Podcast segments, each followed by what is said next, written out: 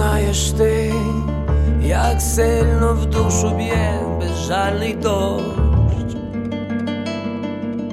так ніби він завжди чекав лише мене, а як болить зимовий спокій нашого вікна. Ніжно пастельний, як і твій улюблений моне. Така, як ти, буває раз на все життя, і то із неба, така, як ти, один лиш раз на все життя, не вистачає каяття.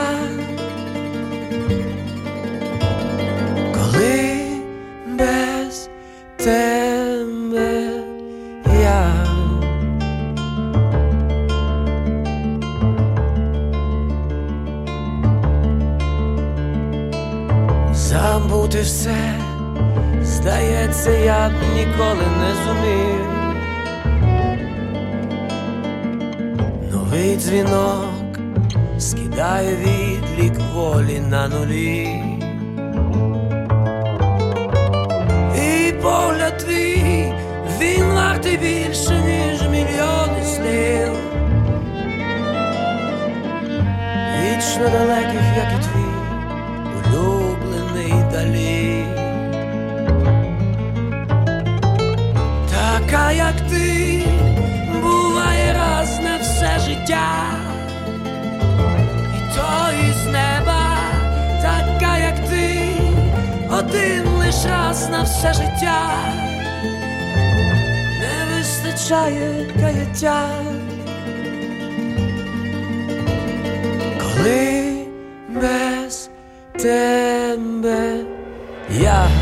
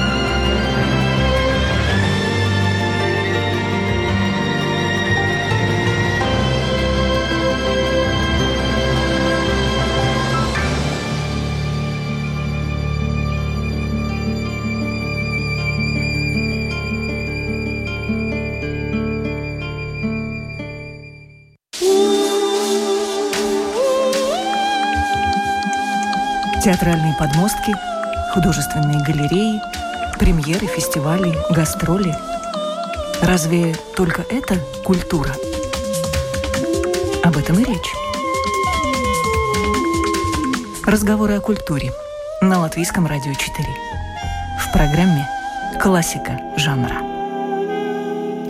Всех, кто слушает Латвийское радио 4, мы приветствуем. Мы — это Илона Ехимович и моя коллега, ведущий журналист Латвийского радио 3 «Классика», музыковед, знаток музыки, чем мы и пользуемся. Инта Зегнера. Привет, Инта. Добрый день.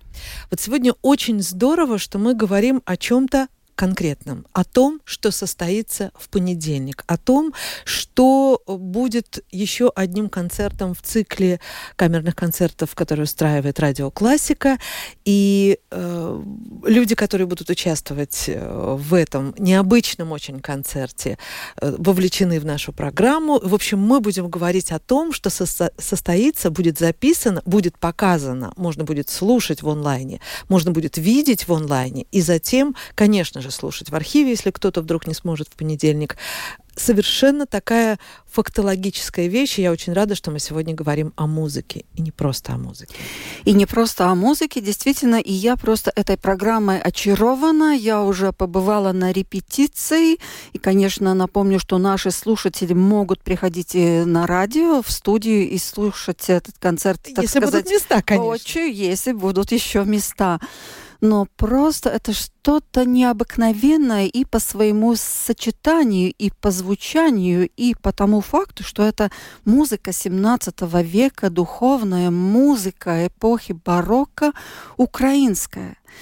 И звучат эти песнопения вместе с клавесином просто замечательно. Но что это за чудо? Конечно, лучше всего, если нам расскажет знаток, который участвует в этом ансамбле. И у нас есть один участник ансамбля, это да. Наталья Бегма, которая сегодня вместе с нами. Добрый день, Наталья. Здравствуйте, Наталья. Здравствуйте.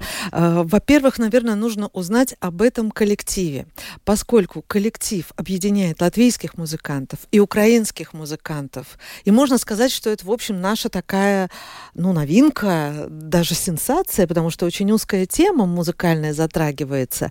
Название у вас такое красивое, необычное, его сложно напечатать правильно, потому что там такая немножечко идет игра э, визуальная. Расскажите все сами, пожалуйста. Прошлым летом на связь с организатором нашего ансамбля Сергеем Задорожным вышла Габриэла Кабьера. Это человек, который организовывает различные э, музыкальные и арт-выставки, музыкальные события. И она предложила сделать э, два благотворительных концерта в поддержку Украине. Это было время, когда взорвалась Каховская дамба, поэтому у нас была конкретная цель сделать концерт э, и поддержать больницы в Херсоне. И в в этом ключе Сергею пришла идея именно создать ансамбль. У него давно уже были наработки и музыка, которую хотелось исполнять, барочная украинская музыка 17 да, и он века. занимался исследованиями, изучал, рассказывал да. нам как-то. Да. Это действительно очень большой для него проект был. И как именно объединились украинские и э, латышские певцы из-за того, что мы работаем в государственном хоре Латвия, у нас уже есть контакты с различными музыкантами, с прекрасными и вокалистами, и инструментами инструменталистами. Там же мы познакомились э, с прекрасной клавесинисткой Гердой Еременко на одном из проектов. И вот таким образом создался такой коллаборация такая. Создался AELD Music. Eld Music. А пишется такая первая буковка А, потом идет Э, как бы они графически соединяются. Да, это э, задумка была в том, чтобы, во-первых, визуально привлекать внимание э, названием, таким образом, э, но в то же время читается и произносится это так, как old music. Как по-немецки old, old, старый. Да, это староанглийский вариант слова old music. То есть, по сути, это просто старая музыка, старинная музыка. В нашем ключе это подходит под теперешнюю программу, потому что мы исполняем, собственно, музыку барокко, это 17 век, а также некоторые украинские канты, которые тоже 17 и 18 век. То есть это старинная музыка.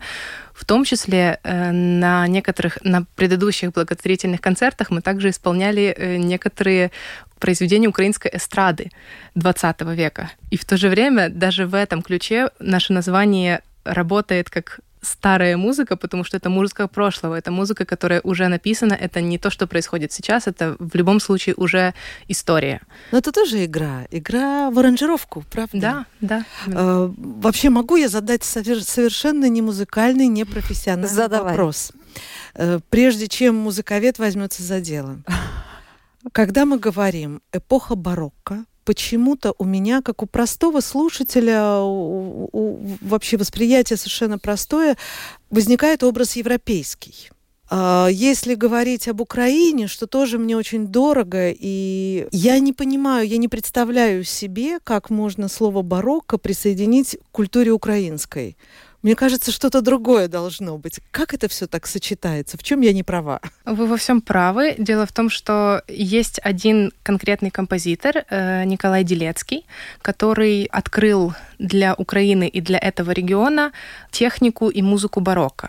Он учился в Вильнюсе э, в то время в Академии Вильнюсской, и он, по сути, приобрел знания о европейской культуре, техники, которая распространена была на той территории. И после этого, вернувшись в Украину, э, он э, создал работу «Грамматика мусикийская», которая очень доступна и по пунктам объясняла э, технику музыкальную, как это работает, почему многоголосие, как работают эти партии, почему вообще называется портесный концерт. Портесный концерт — это многоголосный концерт, и у каждого своя партия. То есть, по сути, просто старое название тоже, оно немножко так сбивает с толку, но, по сути, это очень простые, доступные вещи, которые кон- конкретно Николай Делецкий объяснил.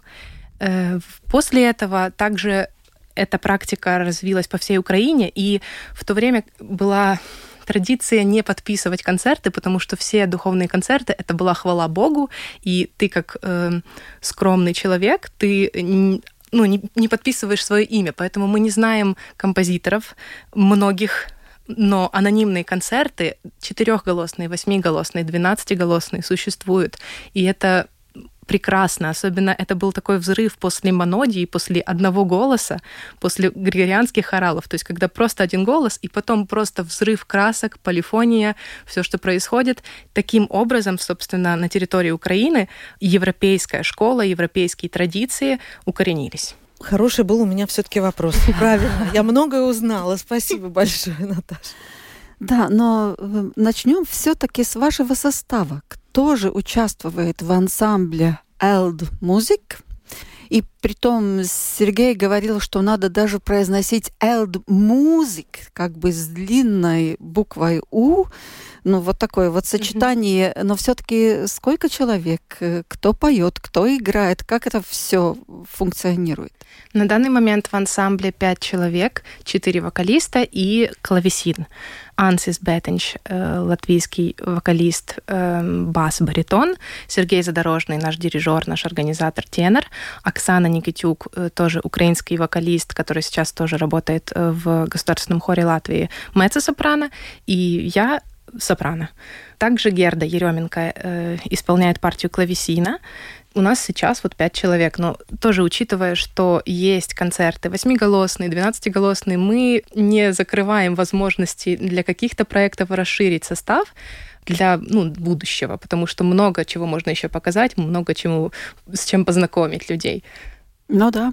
А я думаю, пришла пора послушать первое песнопение.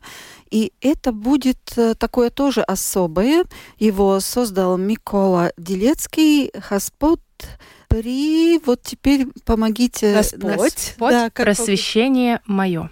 И что это за содержание под этим песнопением? Ну, немножко нам объясните, а потом начнем слушать. Содержание в целом о том, что какие бы напасти житейские не поджидали на жизненном пути, Господь э, сохранит, вера в Господа э, оберегает, и любые Э, злые умыслы будут отвергнуты светом и добром Господа.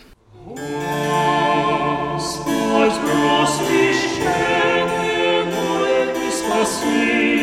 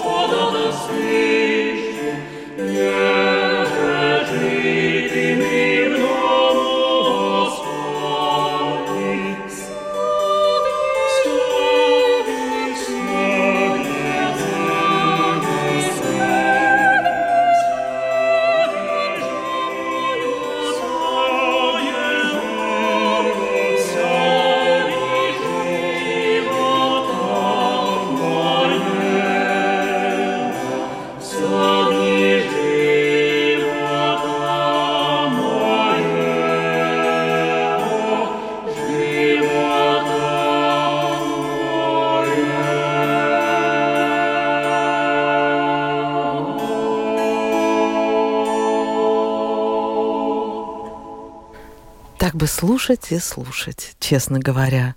Удовольствие огромное, звучите вы прекрасно.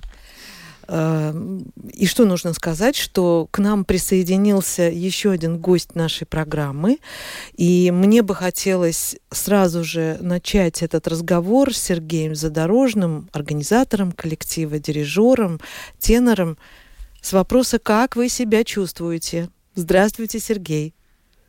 Здравствуйте, Илона, здравствуйте, Инта, здравствуй, Наталья. Э, я, слава богу, чувствую себя уже намного лучше, к сожалению, э, в последнее время латвийские ветра э, сильнее моего иммунитета, но... Нужно солнышко, да? Да, слава богу, ну, надеемся, мне на ноги. К понедельнику да. все будет в порядке. Обязательно. Все будет отлично. Конечно. Да, Сергей, вот мы уже э, затронули эту тему, как же это вообще возможно, объединение э, такого православного песнопения, где в церквях обычно поют акапелла, и где не должно быть никакого сопровождения. И вдруг мы тут услышали, как прекрасно звучит эта музыка вместе с клавесином. Сочетание идеально. Да. Как вот вы нашли такую версию? Или даже смелость. И смелость в том числе, да, и о характеристике этой музыки. Расскажите, пожалуйста. Э, конечно, э, наверное, первее наперво надо упомянуть этот момент, что э, украинская барокко это не только православная музыка, но и греко-католическая. То есть э, в ней уже есть часть традиции западной в своей основе еще даже до появления как бы музыки. И в некоторых храмах, например, на территории современной Беларуси или Польши, например, это Хелм и близлежащие места, и была конкретно традиция играть некоторые песнопения православные, но уже с органом. И то есть в самой основе оно может быть э, исполнено с каким-то сопровождением, например, клавесином. Но это тяжело было представить мне как э, ну, глубоко православному человеку с центральной Украины. Э, но так, чтобы популяризировать барокко, я понимал, что нужен какой-то еще вот какое-то звено, которое послужит как конкретно мостом для понимания европейскому слушателю нашего барокко. И встретившись с Гертрудой еще, может, ну, год назад или полтора года назад, мы это обговорили, и она говорит, так э, клавесин будет прекрасно звучать. Ну, я так думаю. Я говорю, давай попробуем. И к нашему удивлению, это была прекрасная синергия. И уже как-то без клавесина было сложно представлять эту музыку, честно говоря. Учитывая, что Дерецкий учился в Вильнюсе, и он понимал основы контрапункта, основы сопровождения. Он умел играть на клавишных инструментах того времени. Э, его музыка ну, предназначена для того, чтобы можно было аккомпанировать и можно было подставить континуум под это. Поэтому я считаю, что это прекрасный эксперимент, который удался. А почему так мало все-таки фактов известно о Миколе Делецким, который, кстати, будет главным героем, композитором в понедельник в вашей программе? Мы все-таки очень мало о нем знаем. И, ну, и, и нельзя найти, да, и в интернете тоже так просто вот страницами не прочитаешь. Очень скупо. Да, да, к сожалению, э, ну, во-первых, из-за того, что это действительно старый композитор, это 1600-е годы, то есть это прямо давно-давно. Вторая причина – это то, что он работал всегда под э, кем-то, то есть был придворным музыкантом, грубо говоря, или при каком-то храме, или ну, при другой какой-то организации, и чаще всего есть упоминание об этой организации, но о Делецком, как о музыканте, где-то там в конце допишут. Как бы, ну, классическая ситуация. Ну и сейчас уже поднимают архивы, смотрят его, пытаются воссоздать биографию по частям, находят в разных странах, в разных городах и издают эти работы, эти прямо томы его жизни. Э, но, к сожалению, они пока не попадают э, в обширный доступ в Википедию, пока они только на бумаге в Киеве, во Львове, где-то в Польше, в Беларуси в том числе. Но думаю, скоро, год-два, и мы это увидим поймем На каждого Баха должен лучше. быть свой Мендельсон.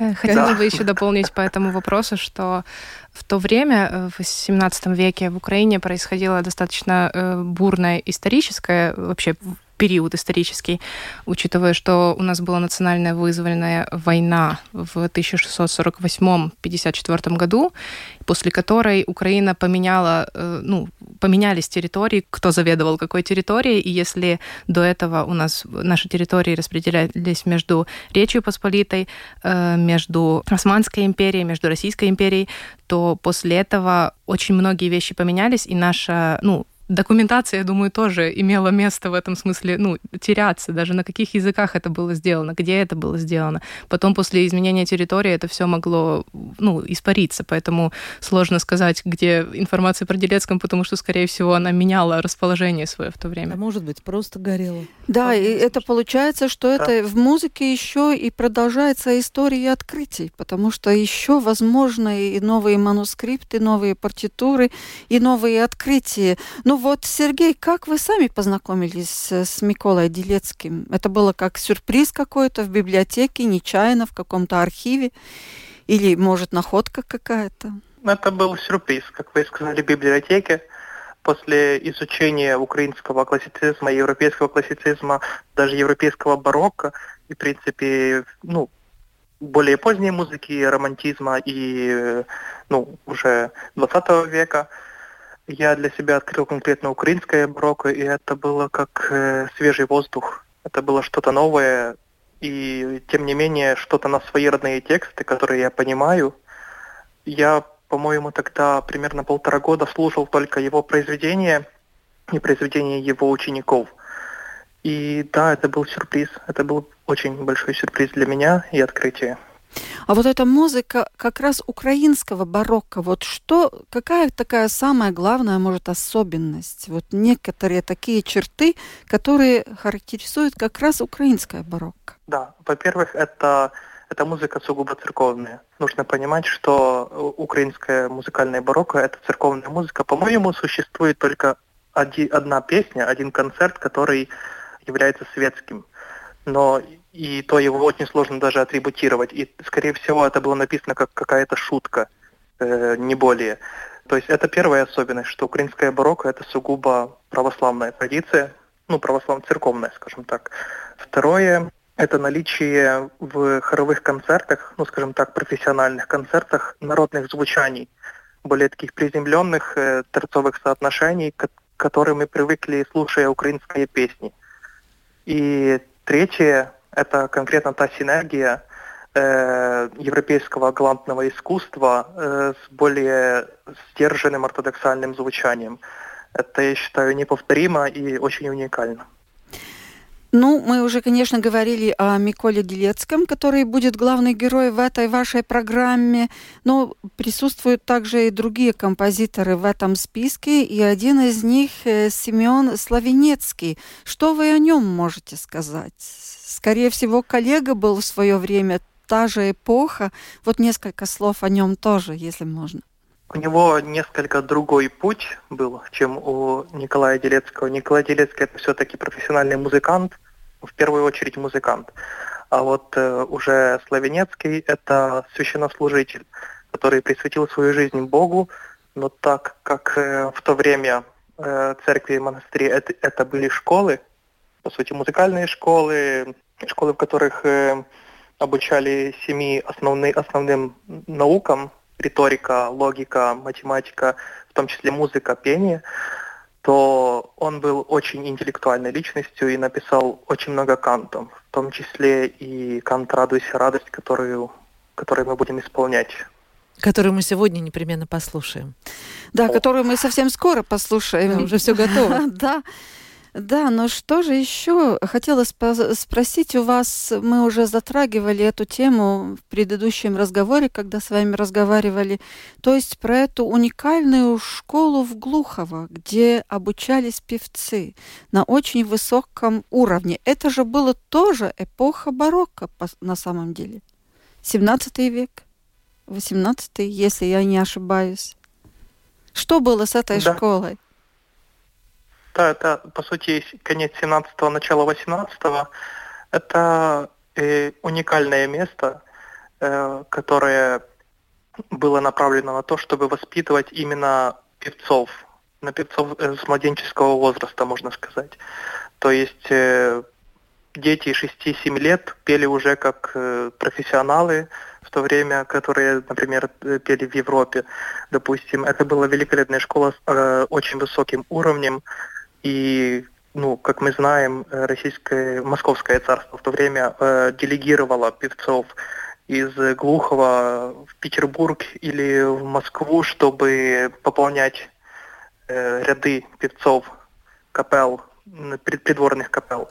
И потом делегировала их в Европу для обучения. И вот мы знаем такие примеры, как э, Дмитрий Бортнянский, э, Березовский, Ведель, которые именно вот таким образом прославились. Они э, работали везде, у них идеальное и очень шикарное на то время образование, и вот мы можем смотреть на их труды, что это вот настолько плодотворные композиторы, и, естественно, это все благодаря этой глуковской школе. школе. Да, и, кстати, Дмитрий Барнтянский, он и родился в Глухово, так что вообще он угу. со- совершенно местный оттуда. Да. А несмотря на то, что мы говорим о 17-18 э, веках, э, эта традиция, она сохранялась в веках? Что теперь? Э, конкретно Глух... Глуховская да. школа? Да. Ну, насколько я понимаю, она вот в 18 веке максимально расцвела, и, можно сказать, да, она довольно-таки долго существовала. Ну а теперь э, вернемся к Семену Славяницкому, который, которого мы услышим, или музыку которого мы услышим уже в понедельник в 6 часов вечера в нашей радиостудии. И это будет его кант «Радуйся, радость». И спасибо, мы говорим сейчас Сергею Задорожному и за то, что здоровья. Да, здоровья обязательно, хорошего голоса. Встреча в понедельник. А теперь этот кант «Радуйся, радость».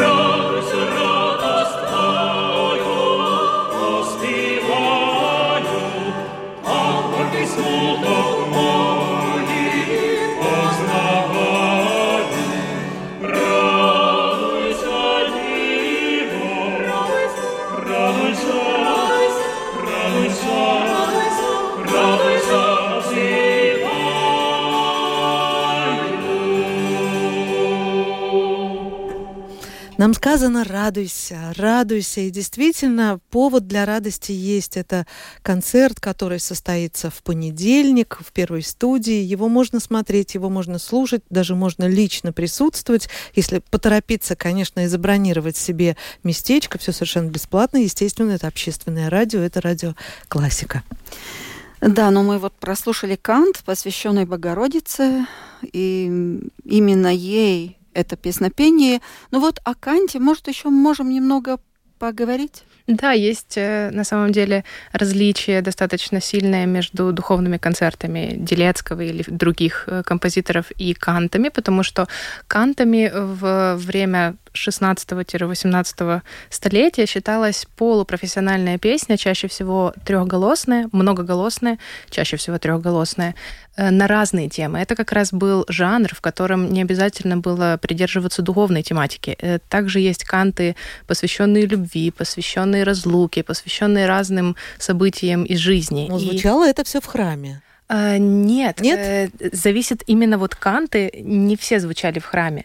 Это как раз э, такая компиляция между народной творчес- творчеством и э, между духовной, потому что, например, люди, если они были на службе, слушали какое-то пение и потом шли домой, у них уже в голове звучала определенная музыка, они понимали, как это работает, и они могли сами написать тексты, сами написать музыку. И это действительно чаще всего авторы кантов — это авторы текста и музыки один человек. Но мож- могло быть и наоборот. Э, Если не профессиональный композитор, а священнослужитель, Мгм. как вот в нашем случае нам Сергей рассказывал, э, слушает, ведь народную музыку можно было слышать везде на праздники, да, и не только на праздники. И это все тоже навеяло, э, могло навеять и произведение, которое потом звучало в храме. Именно так. Э, Канты звучали также и в храме, если это духовная тематика. Вот то, что мы сейчас прослушали «Радуйся, радость», это духовная тематика, это то, что позволялось и даже приветствовалось в храмах. Э, Из интересного на этом концерте мы услышим также э, недуховные канты «Разлука». Это прекрасный э, кант о любви, который, скорее всего, был написан каким-то казаком, потому что это мужская песня о любимой девушке, которую, о которой он очень скучает. Будет звучать дуэт Сергея Задорожного и Ансиса Беттинша с клавесином. Это ну вот просто великолепно, и я думаю, все женщины очень оценят этот, этот дуэт. Э, Вот. И также у нас будут и другие канты в программе, и нам казалось, э, Сергею тоже казалось, что это очень хороший вариант, как э, разбавить только духовные концерты в программе, чтобы показать и другую сторону украинской культуры этого времени, и в то же время дать определенный момент зрителю тоже подышать и насладиться сольным пением. У каждого из наших э, артистов будет сольный кант в этой программе, так что а как мы можем заменить вот этот термин, слово «кант»? Что еще подходит? Просто песня? А, да, на самом деле, э, я не помню, как перевести по буто, э, бытовая э, песня, это можно так сказать, э, либо же те канты, которые имели духовную тематику, их еще называли псальма Мгм. на Псалмы. инском. Но не псалмы, а именно псальма, потому что псалмы имеют прям текст. Ну, в общем, там есть нюансы. Да-да-да-да-да. Но это было как бы маленькое подразделение. Но по сути, если говорить о характеристике Канта, то это, да, бытовая песня разного характера, разных, э, разного наполнения смыслового. Я так понимаю, что все-таки там есть вот это вот прикосновение, о котором уже говорила Илона, то есть какие-то отголоски народной музыки могли попадать и в церковную музыку. То есть вот это вот совершенно естественно в этих да. взаимовлияние, именно так. Но вы только что говорили об этом канте «Разлука», который уже светский кант и, и поет, э, как говорится, со слезами. Молодые люди поют о том, как, А девушки наверное, плачут?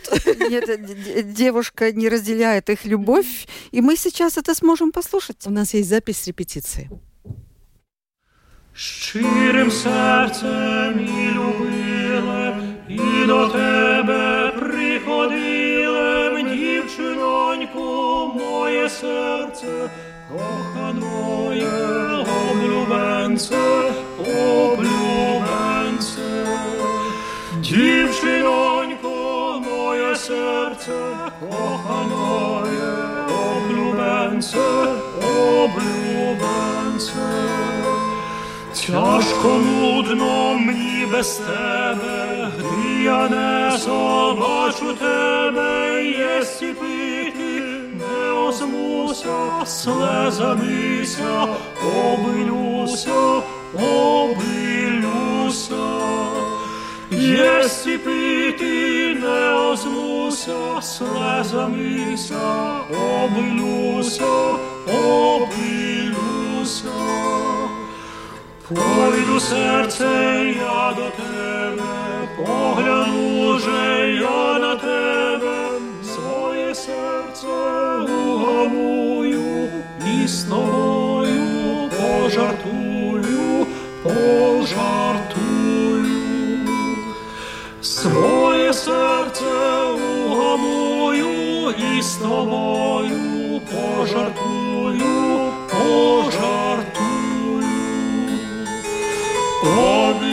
Обійму серце моє, утішу я серце своє, возьму тебе за ручейку, і стисну я помаленьку, помаленьку.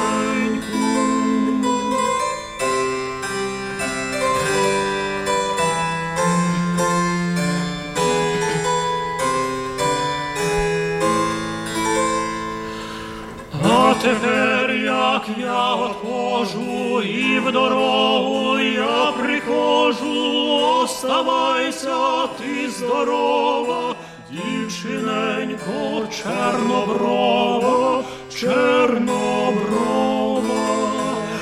Оставайся ти здорова, дівчиненько чорноброва, чорноброва.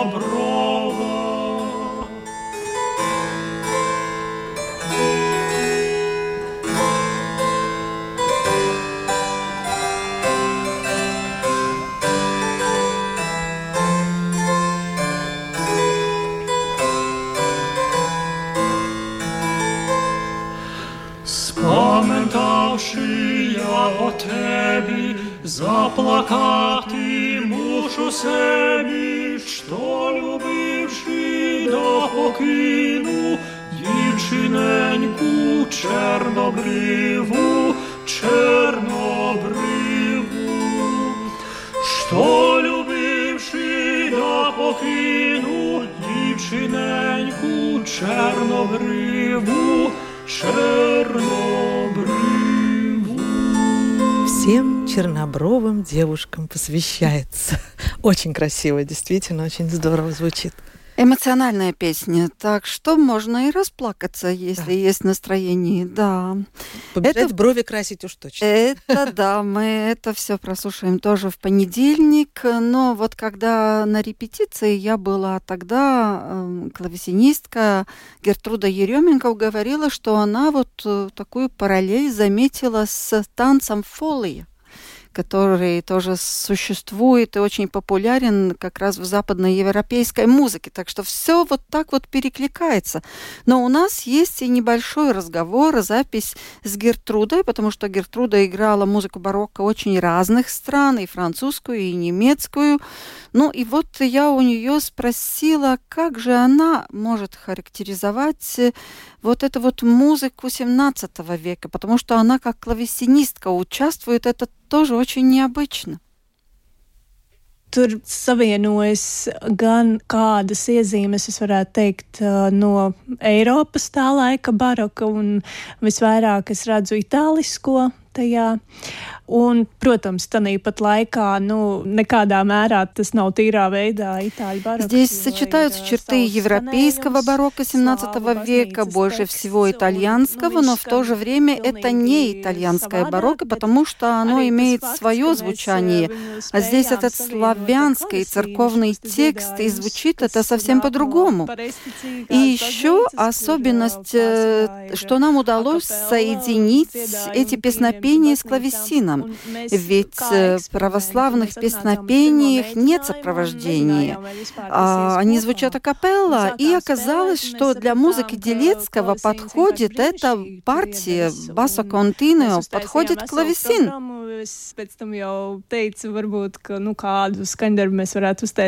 И когда мы попробовали, мы сделали эту программу, я спросила, э, может, все-таки оставим несколько пьес акапелла, и мне все сказали, нет, нет, обязательно будет э, с клавесином, потому что клавесин помогает. А с другой стороны, если брать историческую сторону, то следует отметить, что происходило такое культурное взаимодействие православия и католицизма в то время. И главным композитором в нашей программе э, является Микола Делецкий, и известно, что он учился в то время в Вильнюсе, который входил в состав Речи Посполитая, э, в которую в то время входил и Киев.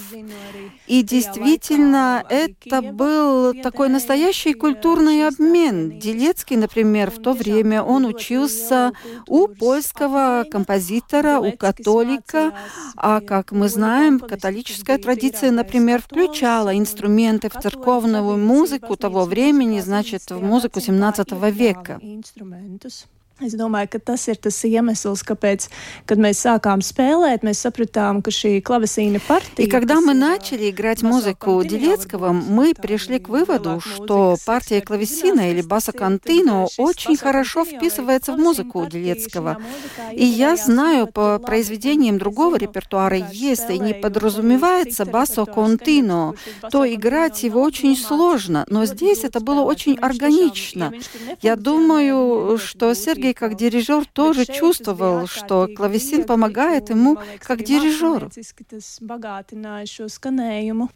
Es domāju, ka Serhijs arī kā diriģents viņš jūta, ka klavesīns palīdz viņam pat diriģēt un vadīt. Un tāpēc Serhijs man vienkārši iedeva партитуру чем то украинским. Сергей дал мне партитуру с украинскими произведениями, и я придумала и разработала свою партию, а потом мы уже собрались вместе и увидели, что она действительно подходит. Как клавесинистка я учила европейский басо контино, и если в этих произведениях подходит он музыкально, значит он исходит из одного источника.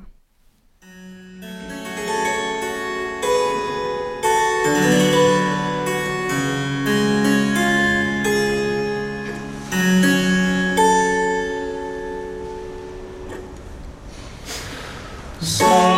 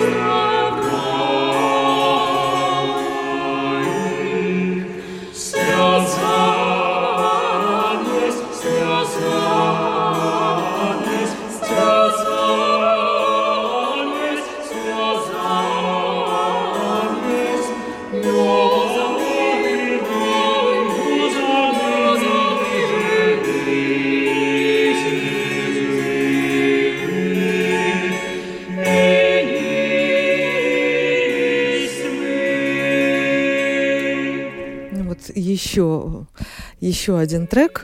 Я, честно говоря, вот думаю, э, мы и так очень широко приоткрыли занавес вот этого секрета того, что будет в понедельник в 6 часов в первой студии, того, что можно будет слышать и видеть и присутствовать концерта ансамбля Элт Музик. Ну, да, я это было думаю, истинное удовольствие, действительно, Наташа. Да, потому так. что звучит прекрасно. Я думаю, мы узнаем и много интересных фактов даже. И есть такая интимность в этой музыке. Потому что, ну, как мы знаем, в радио первой студии это все-таки небольшой круг слушателей. И когда вот все вместе таким одним, одним дыханием в этой музыке, это особое переживание. Это я уже, кстати, пережила в первый раз, когда был концерт в церкви Святой Марии Магдалины, здесь же в Старой Риге, когда я вас услышала впервые. И тогда я действительно сидела в переполной церкви и плакала. Настолько это было трогательно. Не плачь, не так плачь. что У меня есть вам. вопрос, может быть, чисто практический. Ведь вы будете записываться в одной из лучших звукозаписывающих э, студий э, не только Латвии, но и Европы. Все будет, конечно же, прекрасно. Есть ли планы издать э, затем этот материал?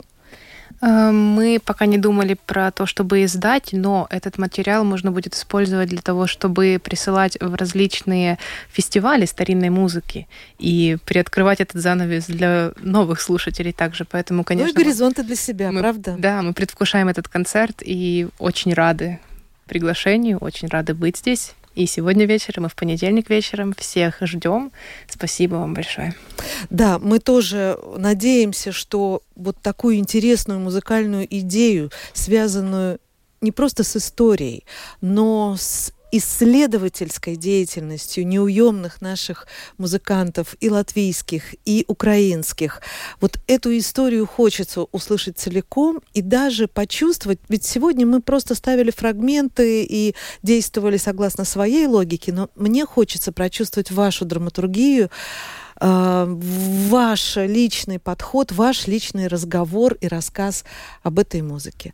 Ну что ж, пожелаем удачи, прекрасного концерта. Я знаю, что Инта будет его вести, так что... Еще надо подготовить. Да, я непременно буду присутствовать. Спасибо большое всем. И под занавес мы мы решили, что может прозвучать и немного другая музыка, которая последовала уже после эпохи барокко. Но То это есть тоже потомственно, как бы Конечно. преемственно, и вот это вот западноевропейская струна тоже чувствуется и в музыке Бортнянского, и просто фрагмент его симфонии, то есть инструментальная музыка прозвучит в конце. А мы прощаемся. До встречи в эфире. Спасибо. Спасибо.